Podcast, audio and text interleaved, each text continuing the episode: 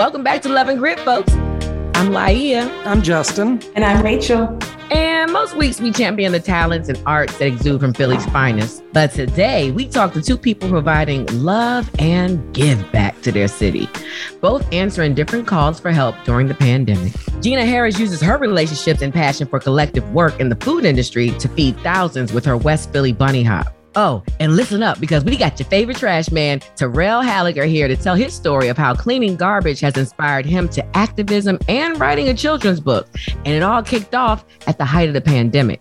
You need to hear these stories. But first, around the Philly babes, what we talking about, Justin? What event are we most looking forward to this spring and summer season? So I'm glad we are doing this again because in our last episode, I said that there's so much happening in 2022 that we have to be on repeat. Because Laia's giving me a question like, really? We already talked about this. Well, we are talking about it again. Okay. And I'm looking forward to Keith Haring, A Radiant Legacy.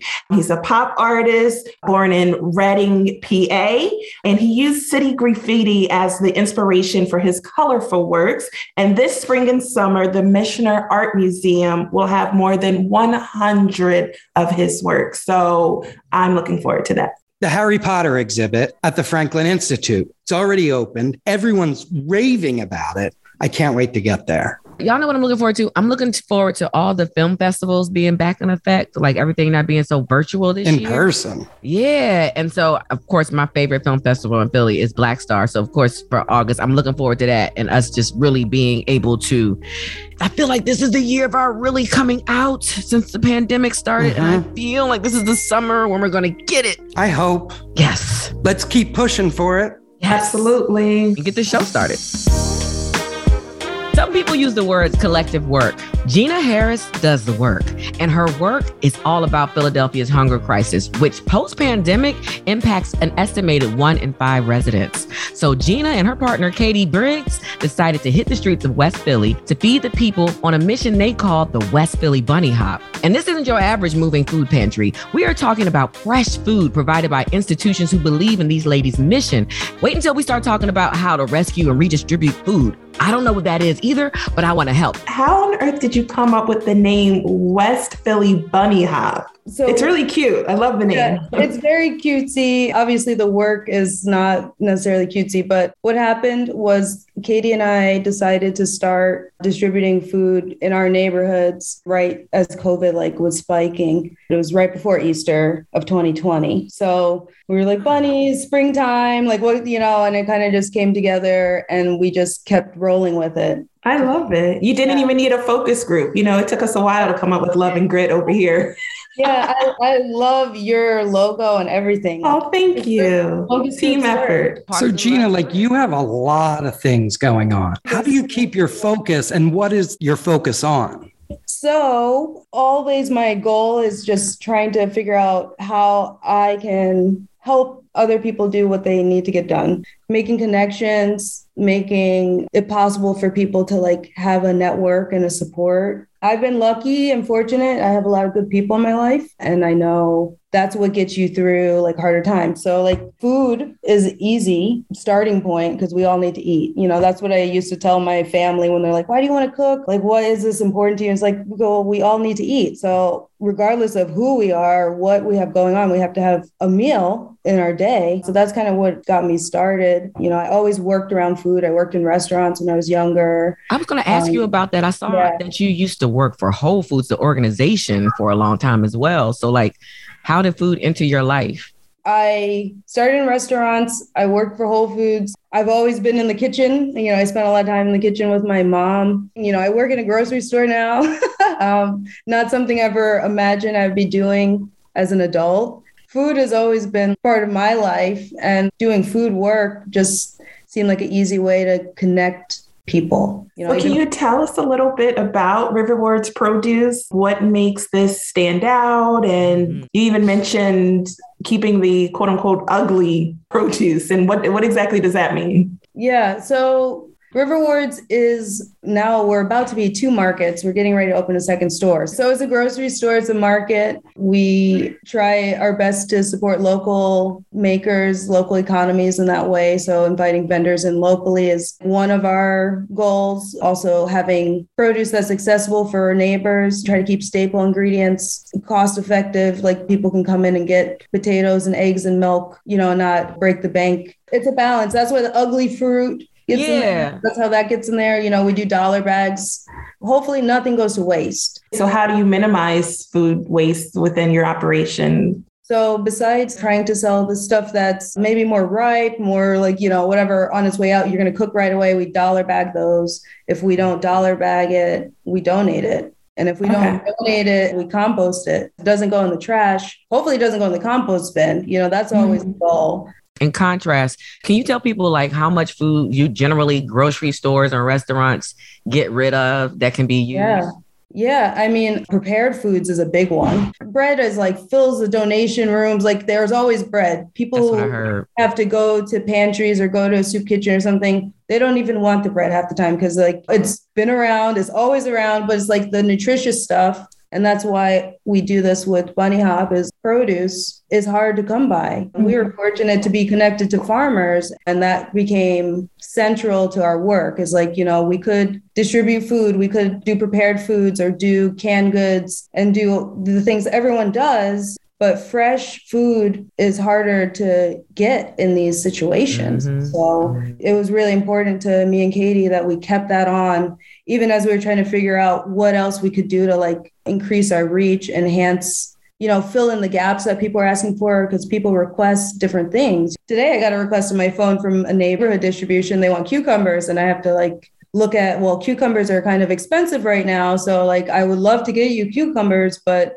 maybe I have to get you green squash or zucchini because the market price, that's what I do now currently at Bunny Hop is purchasing. Mm-hmm. Initially, we were all donations, even the produce, and then we had to figure out how to turn donations into purchasing fresh produce. So that's what our focus is now is like buying fresh produce for fridges, for our distributions. Nobody gets paid to do bunny hop. So I'm in this good middle place. I can work around food and be connected to produce. And then I can use that to help push the mutual aid effort. Full circle. I know you contributed to the anthology How We Stay Free. That's a collection of written and photographic work about the Philadelphia Black Uprising, which was published in February of 2022. Can you tell us a little bit more about that?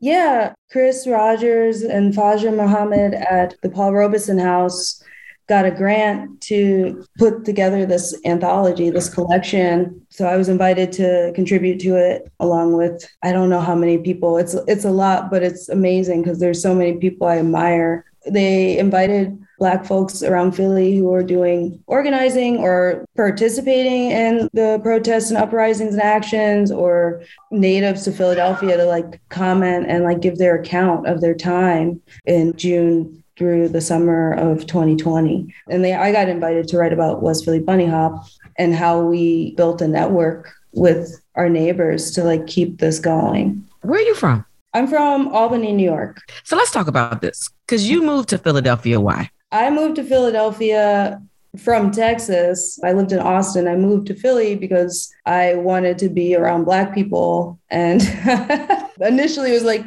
be around Black people and also like cook food for more people. I'd started catering in Texas, community focused catering, and wanted to bring that to Philly. And recognizing that there's really a rich culture here of Black community. And I missed that when I lived in Texas. And I took it for granted when I lived in New York. It was really important for me to like be back on the East Coast and be somewhere where I felt comfortable to be myself. So that's how I ended up here.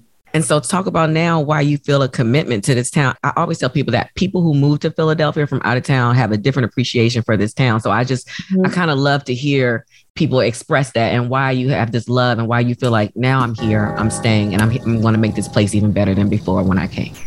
Ever since I've gotten here, I've just been like invited in. I wanted to come here for the reasons I said.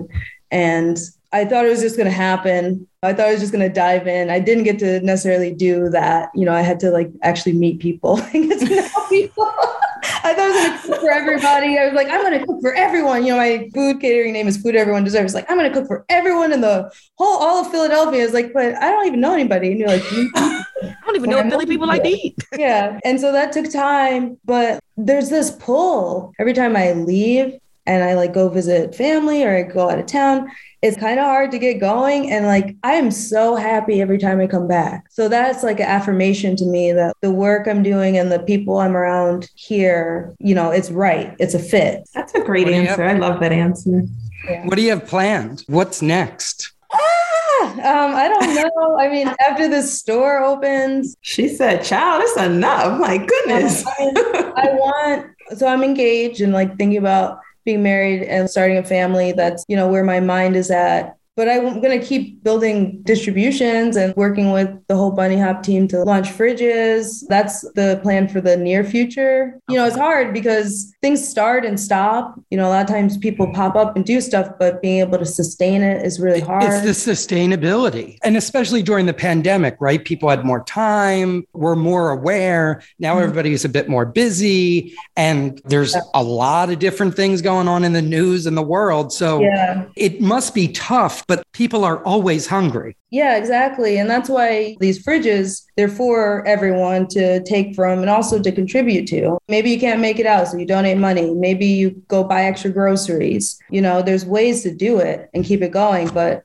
it really takes everyone. Bunny Hop can't feed the whole city. I would love to feed the whole city, but I know that's not possible. I got to start with the people around me that's what I try to encourage when people ask me, like, how do you do this? How do you keep it going? It's like, well, you just start with the people right next to you. Y'all probably look out for each other. You work together, you check in. That's where it begins. People think you have to keep it going continually. It's like, no, you also get time to like be taken care of. You know, it's not just like giving, give, give. give. You know you have to be able to refill your cup. So how can people help? for bunny hop specifically you go mm-hmm. to bunnyhopphl.com that's our website and it has like all of our handles our venmo our paypal but you can donate to the fridges around you. Like there's literally fridges everywhere. So if you see one a stone's throw if you just take a stop there's the information there. We recently got a grant from the Philly Justice Food Initiative.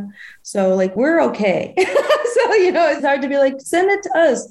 We give it back to our neighbors. I think it's more important that people understand that you can do it, even if you do it once in a while. You can pool money together with your friends and like just set up some pop up tables and put some groceries out. Because also, why I'm here is people in Philly actually care about each other they can help each other. You can look down your block and like if everybody threw in 10 bucks a week, you could have all the cucumbers you want. That kind of stuff is what keeps it going. If you like recognize the lesson in it, you're getting fed and nourished in all these ways too. Finally, your favorite trash man has made it to Love and Grit. Terrell Haigler has been stealing the hearts and minds of everyone who has access to him on social media. Why? Because he isn't your average sanitation worker. He cares about his city and the people who clean it and wants to make sure we understand the bond between the two. What started as a mission to get more PPE for his sanitation brethren has transformed into pure motivation, inspiration, activism, and even a children's book. So, how did this all start? Take us to the beginning. right off the bat. Okay. So, I was a sanitation worker in 2019. I started December 30th. We all know Corona hit March 2020. By May, June, 300 sanitation workers had contracted COVID. It was hush hush. It wasn't in the papers. It was nothing. But what was in the papers were that we were four days behind, that we were lazy, that we were using sick time, we was using PT, like we were all these things. And I was just like, I have a big personality. I'm also five five, so I have a little bit of Napoleon complex. You look so tall are you in your five, video. Five? Shut up. I am, five five. Wait, how are you using the camera angle? That's too many secrets. You got to pay for okay. that. Okay, but how, how, how, do you make me look skinny in the camera angles if you can look so much we can, taller? We can, we can, talk off camera. We can He's talk. Okay, actual thank size, you. though, Rachel. Thank you, sir.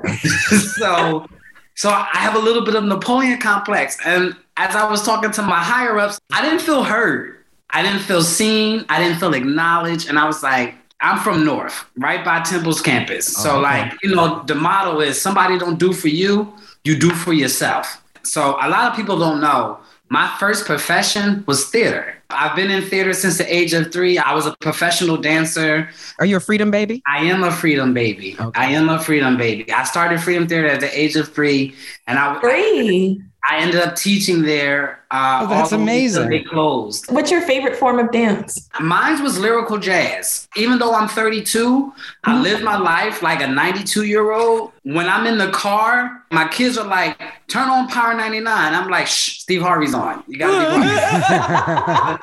You gotta relax. My kids hate when I be the DJ because it's it's Donny Hathaway, Luther, Teaching and, and babies. Stephanie Mills. And my, my Babies. youngest daughter like, what is this? Oh, Oh. So all of that, I'm like, I'm starting Instagram. I started showing all the things that we were going through with hopes of just the public shifting their mindset when it came to sanitation workers. No one ever knew anything about sanitation workers. No. Even What I growing- knew is that they make more than everybody. That's what I knew. and that's a lie. I was making thirty thousand dollars. Wait, That's no, all hold I on, was hold on. making. Pause. Because I remember being on the radio like 15 years ago in the Philadelphia magazine. They had a whole listing of like careers in Philadelphia and how much they paid. And I remember looking at the sanitation worker and it said something like 90 something thousand. At the time, I was like, oh my God, I make so much So more less. it might have been a driver. Oh. and the length of time. who has been there for like 25 years. It's not for, I had a guy quit on me our second day. We were new. Our training wasn't all extravagant. We went to work in between training. It was like, go up there, learn this, and then go do it tomorrow. Then come back, learn this, and then go. Like, that's how our training was. Mhm. And the guy was running the handles, which means compacting all the trash. And trash juice came out the truck and just splattered all Oh no. over I, I quit. Yes, I'm out. out. He took his gloves, Mhm. threw him in the truck, asked me which way was Frankford. That is the last time I saw him. So, with all that being said, let me answer, I'm gonna answer your question, Justin. The Instagram started picking up because this was wanted information. People wanted to know about sanitation workers. And like I said, I don't consider myself a comedian, but I like to have fun. I like to joke. When I started the Instagram, I told my friend, if I get to a thousand followers and crack a good joke every day, I'm good. But I just didn't know the need for that type of communication from the sanitation department. So when I started posting and everything, and I've always been someone who helps somebody, I've always had that in my spirit. So when I had about 10,000 followers, and at that time I hired my friend as And for the record, you now have 30, just so that listeners Yeah, know. But I- go ahead. I, I just wanted to acknowledge that show um, off. But my friend became my manager because she has a degree in marketing. So I'm like, well, Ooh. shoot, you have a master's degree in marketing and journalism. You could tell me what to say. And so we, it's just a really good mesh between us two. And the rest is history. She was like, do this. So I started selling these t shirts and I raised $40,000 in four weeks from Philadelphia buying these t shirts to buy PPE and cleaning supplies. Then Good Morning America wrote an article. And then while I was on the route, David Muir called me. Whoa, he's my favorite 630 man. Uh-uh. I didn't know who David Muir was. Mm, of course, man. You be working. Maybe you're not So he was like, hey, Terrell, this is David Muir. I was like, I don't know what David Muir. He was And like, how'd you get my phone number? literally, all, all, and I'm at work. And I'm Right? at work. So make Excuse it quick. you. This is a bill collect. Why are you all personal? This is a new approach? Right.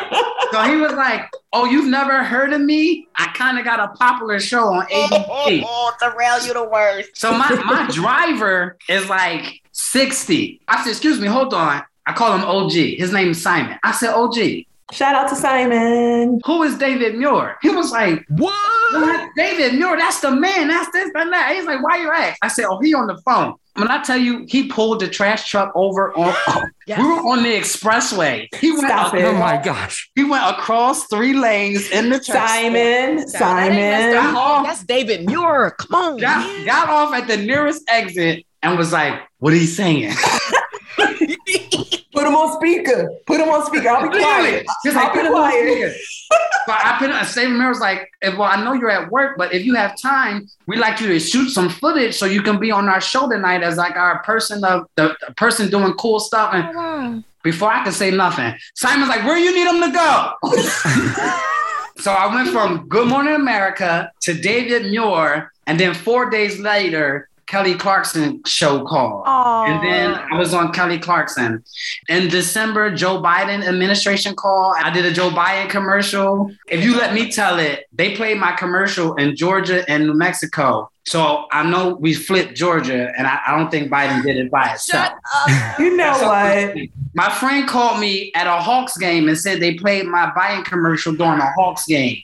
So I'm just saying. But Joe did pay me back. He invited me to the White House last 4th of July. So I spent my July 4th on the South Lawn. Okay, okay. Um, uh, the menu, please. Oh, it was they had everything. I think it was Jill that probably coordinated the food because we had vegan, we had burgers, French fries. What color was the potato salad? It was no potato salad, and I appreciate that actually because we don't like everybody potato salad. That's You gonna do it? Do it right. That's- Yellow is the correct answer. Yellow is the correct answer. Yes. Yes, sir. Ah, yes, sir. okay. Y'all take him out. Y'all take. Oh, y'all I take just him out. say he, he coming to the bar. He going to Okay, cook out. He okay. going to cook What? out. And at the bar, I look over. It's Dr. Ala Stanford next to me. Yes, Oh my yes, gosh, Philly? Philadelphia You was like, yes, reunion. Philly.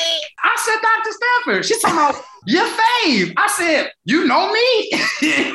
I love that. Okay, you get to the White House. What are you thinking? Like, what's next? Literally, I'm sitting on the South Lawn. He had ice cream. Fireworks are going off at the Lincoln Memorial. And I'm sitting there with my manager, and I'm just, because, you know, she helped me get here. And I'm just like, cleaning Philadelphia got us to the White House. And she was like, that math is real interesting. So, can you talk about trash to treasures? Sure. So that's my nonprofit. Our mission statement is that we want to help people find the treasure inside of them through charitable, economical, and profitable events and programs. So basically, I want to be a resource hub for community. One of the things I realized being Black, being a male, is that even being a father, there's not a lot of resources for us. There's a lot of this is what you shouldn't do. There's a lot of this is what other people are doing. But when you have someone and you just ask for help, there's not a lot of resources. There's not a lot of answers. So I want to be that resource. If somebody has a record and they want to go work at HUP Hospital, they can come to my nonprofit and I can help them get expunged. If somebody is experiencing food insecurity, I have resources. I can get you two boxes of groceries, Yeah. right? Like if somebody needs a job, I got a few resources that will hire them on the spot. So that's what I use my nonprofit for. And we still do the neighborhood cleanups. And now I'm adding voter registration to my cleanups. So my mom passed away November 1st, 2020. My biggest event with my church, we fed 1,500 essential workers. Wow. And we drove into my church parking lot. We put groceries, hand sanitizers, all that stuff in their trunk, and they drove away. We were setting up the night before, and the very last thing my mom said to me was, Your fave trash man is going to be the vehicle for you to change the world. She was 55 at the time. Oh my gosh. She was like, so many people in my generation, we pass down problems. We don't pass down enough solutions to the younger generation. She said, solve the cleaning problem so some little girl at a public school can grow up, not have to worry about it, and cure cancer. Hmm. Because what we're doing is just recycling the same issues that every generation is trying to solve. We don't open up and create space for new problems to be solved. So diabetes is still a thing because the streets are still dirty. And we can figure out the streets and then maybe figure out education and then maybe figure out homelessness and then maybe then we, we give space to figure out sickle cell. We give space to figure out cancer. We give space to figure out lung disease. So that night, I promised her, I was like, Mom, I'll use your fave trash man. If I can clean Philadelphia, then that that's it. And she said, just use it to solve issues that are generational. So that's the passion for Trash to Treasure. That if you look at yourself as trash, I see you as treasure. All right, so we have big news. Yes. We're going to be at the Roots picnic, Love and Grit. The podcast stage. How excited are we? June 4th and 5th at the Mann. We're doing a live version of Love and Grit at the Roots Picnic. I cannot wait. I am so excited. Or visit Philly, so we'll have a lot of giveaways. I just want to plug that, plug, plug, plug. Ain't no other podcast gonna be having giveaways. I'm just trying to figure out what I'm going to wear. Well, it's gonna be hot, Jess. yeah. Keep it light. Rachel, can we go through the Love and Grit list? Maybe get our outfit from one of the Love and Grit spots for uh, Roots Picnic. That's cute. I like that. All right, lots of planning, not me included, though. You can follow us at Love Grit Philly on Instagram, Twitter, and now on TikTok. So we'll see you there until we talk to you next time. Bye.